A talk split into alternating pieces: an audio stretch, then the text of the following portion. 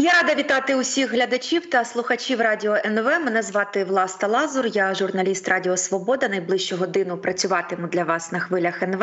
І до нашого ефіру вже долучився Андрій Веселовський, дипломат, надзвичайний повноважний посол і радник директора Національного інституту стратегічних досліджень. Е, доброго дня, доброго ранку. Вітаю.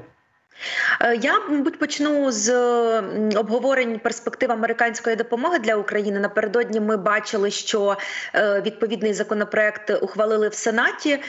Українська влада дуже щиро подякувала за це Сенату. Е, можливо, хтось в цій в цій подяці навіть прочитав такий чіткий сигнал, що питання вирішене, але насправді ні, тому що після Сенату має за, за цю всю історію голосувати Конгрес. А там, яко кажучи, є питання, і спікер конгрес, спікер Палати представників е, Майк Джонсон Джонсон дав чітко зрозуміти, що е, він не має намірів виносити цей пакет на голосування. Е, за вашими припущеннями або за вашим баченням, як ви думаєте, чи буде зрештою проголосований цей законопроект за допомогу для України? Це найголовніше питання, на яке зараз хочуть дати в Україні можливо половина населення.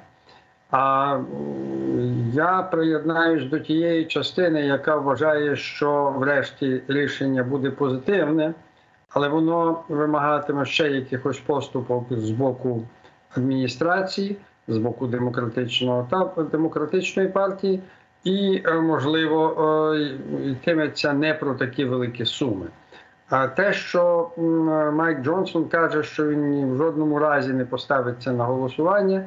Е, це риторична, е, риторичний прийом, такий мені здається. Це не означає, що е, він таки відмовиться, він просто буде відмовлятися ще якийсь час. Ті поступки, яких домоглися республіканці, вони цінуються в, їхньому таборі. Ми також бачимо, що керівник республіканської партії, фактичний керівник. Е, е, колишній президент Трамп весь час змінює е, свої, свою лексику, коли він лає демократів Байдена і весь світ, включно з колегами по НАТО.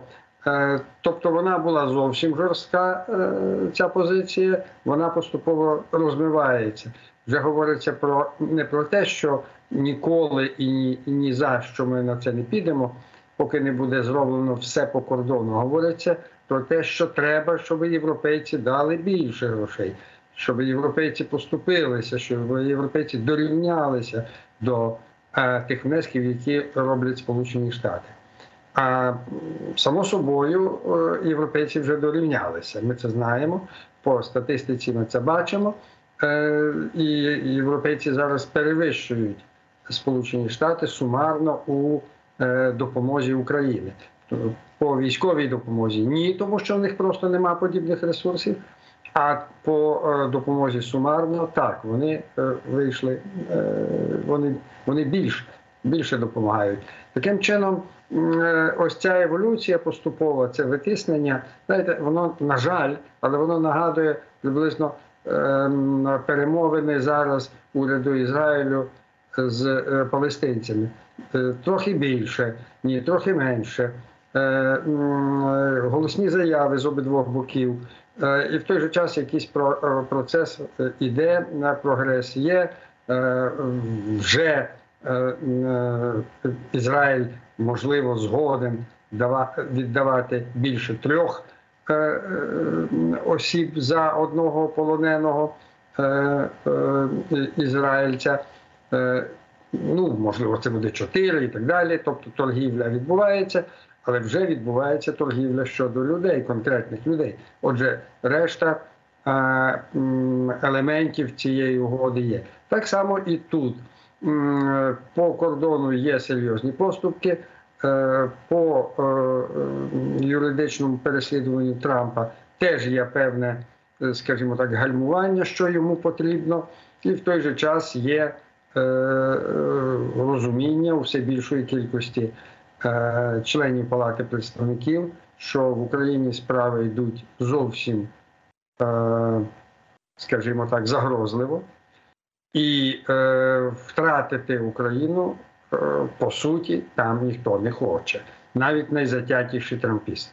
Але ви сказали, що можливо це питання поступок, і в майбутньому доведеться ще демократам піти на якісь поступки, і е, допомога буде ухвалена, можливо, не в тій сумі, про яку зараз йдеться. Але я перепрошую, але хіба демократи вже не пішли на певні поступки, коли йшлося про укріплення кордону? І в першому ж варіанті е, цей закон е, в сенаті він теж був здається мені проголосований, і в конгресі теж його назвали таким, що ну взагалі мертвим його здається назвав. Майк Джонсон, і теж це вже була друга ж спроба Сенату е, проголосувати подібний закон.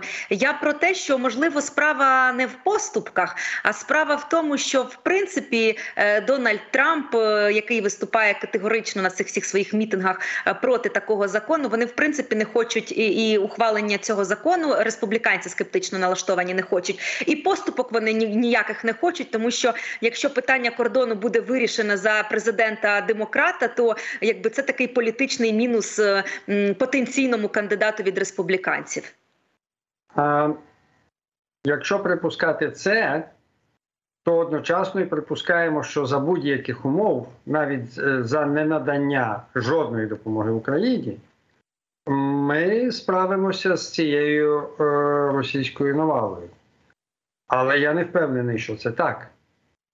Е, реальна загроза Е, від Росії сьогодні збройна загроза від Росії погіршується з кожним днем, посилюється тиск. Цей тиск е, може вилитися в прорив е, нашої оборонної лінії на тому чи іншому відтинку. Для республіканців і для Трампа було би, знаєте, я думаю, самовбивчо домогтися серйозних втрат в Україні е, під е, під цим, е, так би мовити, камуфляжем кордону. І таким чином поставити себе в становище, коли вони спричинили поразки в Україні. Тобто тоді вся виборча кампанія демократів пройде під цим гаслом. Ви вбили Україну. І не тільки е, демократів, обурення е, Європи буде колосальне. Тобто, це все загрожує реальним е, позиціям Сполучених Штатів в світі і в Європі, зокрема. І отже, в тому ж таки таборі республіканців є достатньо людей, які кажуть, що отримавши поразку в Україні, ми підштовхуємо Китай до захоплення Тайваню. І це, І це правда. Тобто прийти на господарство е, е, республіканці в цій ситуації швидше всього просто не зможуть. А якщо прийдуть, то опиняться біля розбитого, біля розбитих ночів. Тому що все, е, так би мовити, що було напрацьоване десятиліттями, і, зокрема, відновлено останні 4 роки президентом Байденом, демократами, тобто це єднання з Європою. Ем, серйозні прориви в торговельних режимах, яких досягли в Європі. Це, до речі, дуже цінує американський бізнес. А посилення американських позицій на Тайвані, Корея е, Південна і е, Японія все це опиниться е, не просто під загрозою, а можливо навіть просто розвалиться. На це м, е, політична сила, яка б вона не була авантюристична, мається на увазі республіканці в їхньому е, вигляді е, навряд чи піде. Угу, Зрозуміла вас. А як тоді варто сприймати оці заяви е, Дональда Трампа е, під час одного з останніх виступів перед своїми е, прихильниками, так би мовити, він сказав, що він дозволив би Росії нападати на членів НАТО на країни НАТО, які недостатньо там вкладаються в оборону. Ну в Білому домі це назвали жахливою заявою. Джо Байден в своєму вчорашньому зверненні сказав, що ніколи в історії американської історії ніколи ніякий президент не схилявся перед російським диктатором.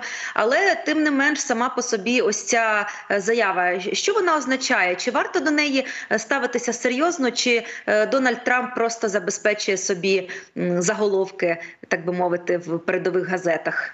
Думаю, саме про, про заголовки йдеться.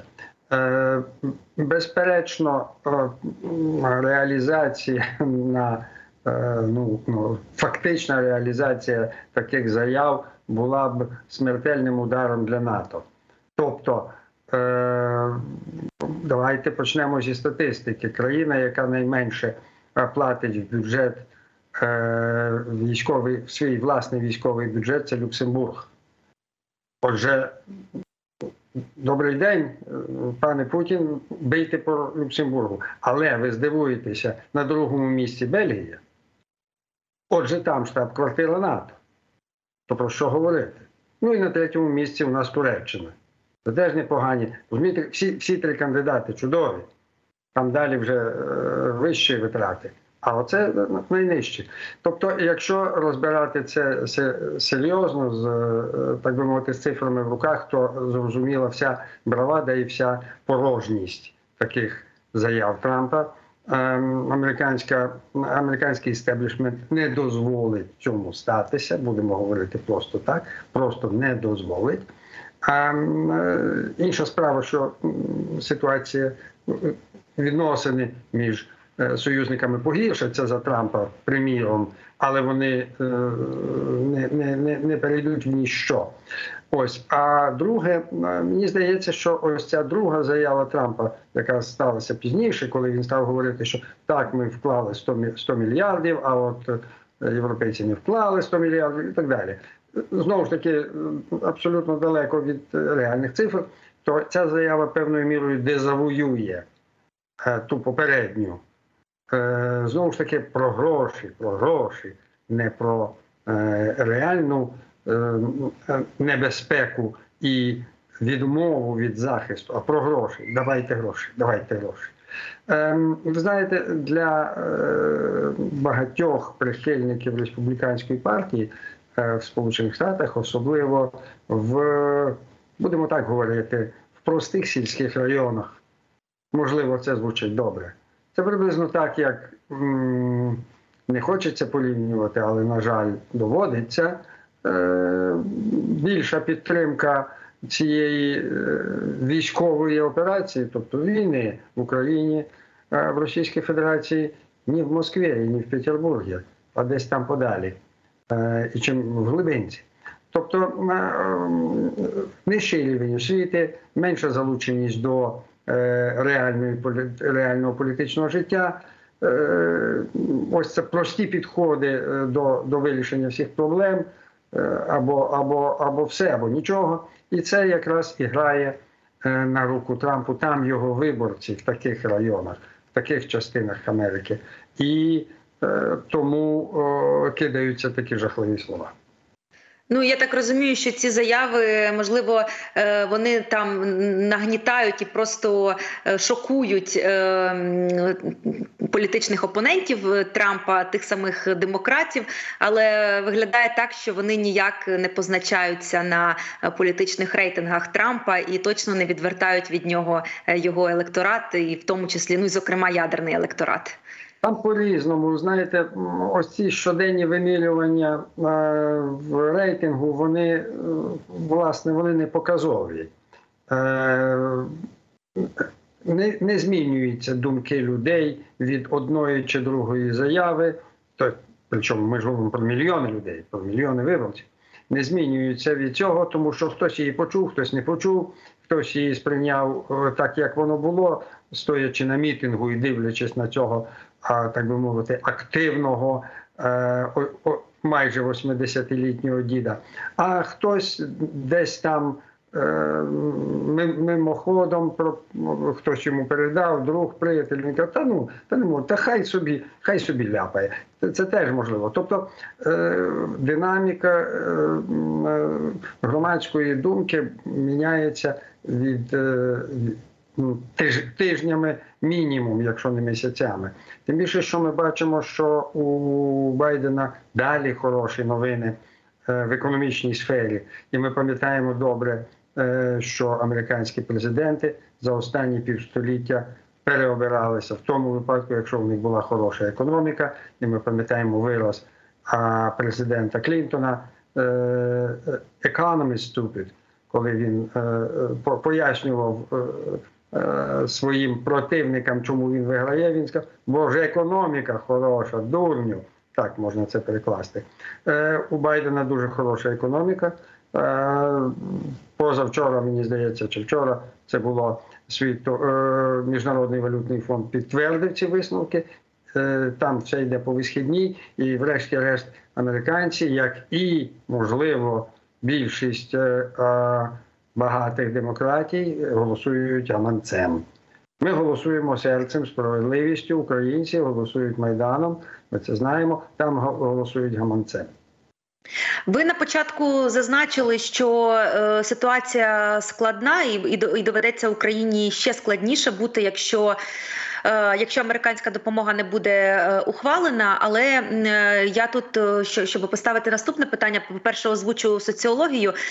З'явилася перед Мюнхенською безпековою конференцією останні опитування. Вони показують, що 92% українців проти будь-яких переговорів і поступок стосовно своїх територій. До чого я це кажу? Тому що телеканал NBC News, американський телеканал, посиланням на нинішніх і, і, і, і, колишніх е, посадових посадовців американських, е, говорить про те, що е, нібито Сполучені Штати і Європа почали обговорювати з Україною можливість е, проведення мирних переговорів з Росією на тлі того, якщо ці переговори в Україні там абсолютна більшість е, відкидає. е, Чи допускаєте ви, що зараз е, ситуація, е, беручи до уваги і ситуацію на фронті, беручи до уваги і ситуацію з е, допомогою нестабільною, чи допускаєте ви, що ці пропозиції зараз справді будуть е, лунати е, і будуть посилюватися, і можливо буде мати місце якийсь е, тиск на Україну стосовно того, що сідайте за перегов... на, на за, за стіл переговорів і там домовляйтеся. Ну, те, що е, Кремль хоче переговорів, е, на які він прийде з позицією ми нікуди не відступаємо, але візьмемо ще трошки, то це секрет Полі- Полішинеля. А, і неофіційно, і офіційно було оголошено, що наші ж території це вибачайте.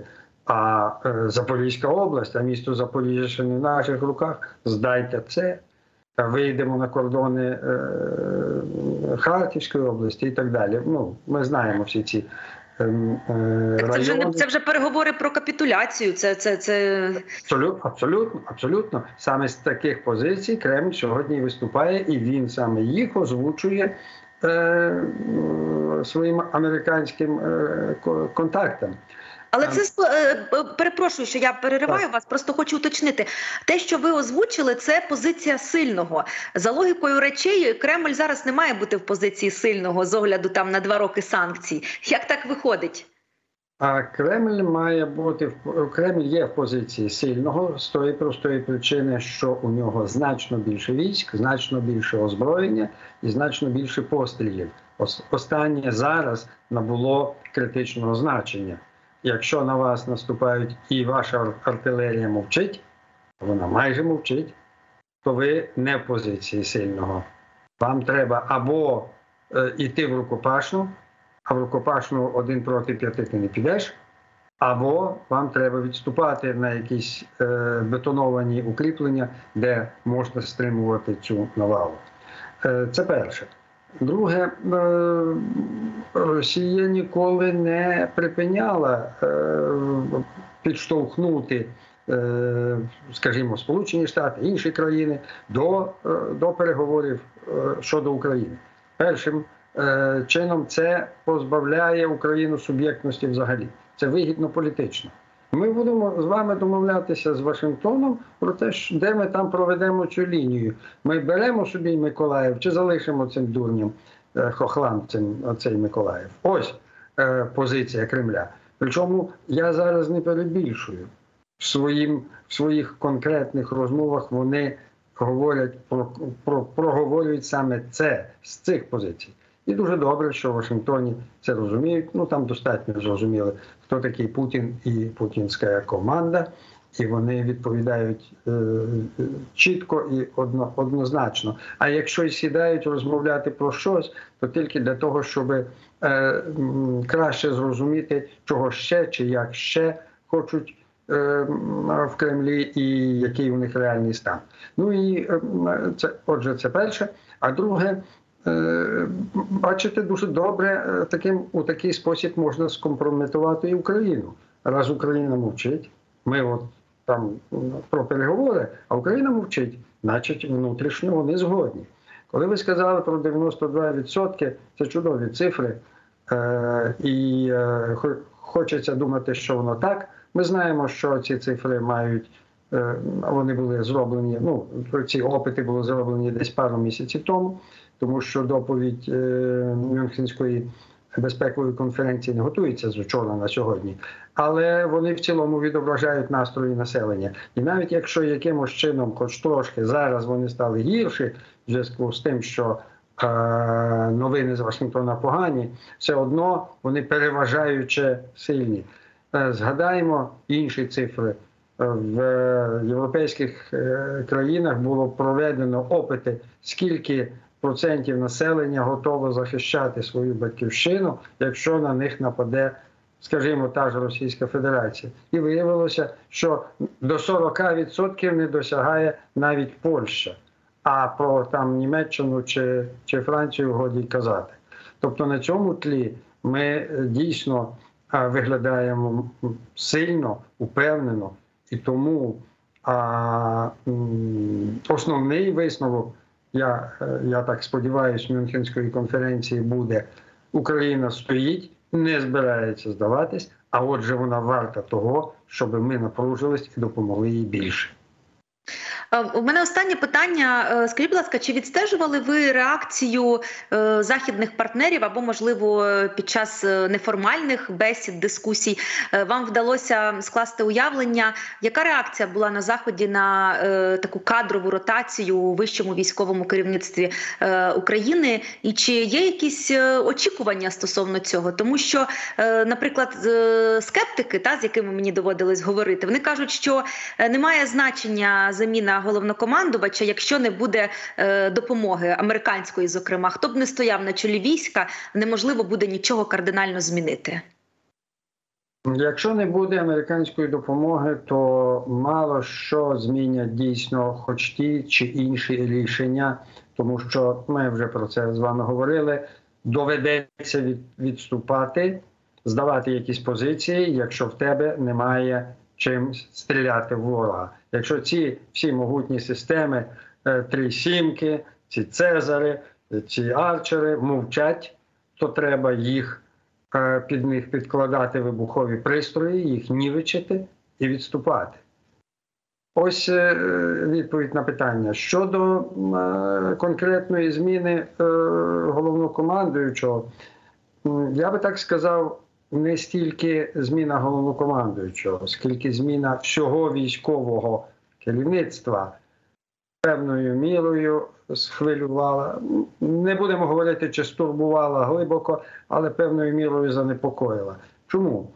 Е, так багато людей на всіх керівних посадах вони змінюють е, відносини між людьми. З'являються, уявіть собі, 10 тисяч там, чи 15 тисяч військових, і в них з'являється новий командувач. Значить, все по вертикалі йде вниз. Е, Зміни теж якісь відбуваються. Е, Будуть нові командири бригад. Отже, не виключено е, і командири батальйонів, і так далі. І так далі. Це певною мірою може дезорганізувати управління військами. Це дуже важко одномоментно поміняти так багато. А при дезорганізації може бути непорозуміння між низами і верхами, і отже, це може позначитися на якості оборони. Е, в цьому сенсі е, західні фахівці були те, що стривожені. В сенсі заміни конкретних осіб, мені здається, менше, тому що е, переважна більшість тих, хто прийшов, це люди, які щойно вийшли з окопів, які тримали реально в руках зброю, е, і які, е, і яким вірять е, тисячі і десятки тисяч наших військових. Ну а на чолі так це важливо. Але так само важливо, щоб було взаєморозуміння між верховним головнокомандуючим, тобто політичним керівництвом, і головнокомандуючим, тобто збройними силами. Е, Погано, що це сталося аж так, погано, що в нас між цими двома особами не виникло е, хімії, як е, зараз кажуть. Але е, ось, ось так сталося. Ми знаємо, чому не будемо лізти в це. Е, е, ну, але так воно є. Дякую, дякую за коментар. Е, Андрій Веселовський, дипломат, надзвичайний повноважний посол і радник директора Національного інституту стратегічних досліджень, був на радіо НВ. Далі у нас новини. А після новин я повернуся до цього ефіру, і ми продовжимо.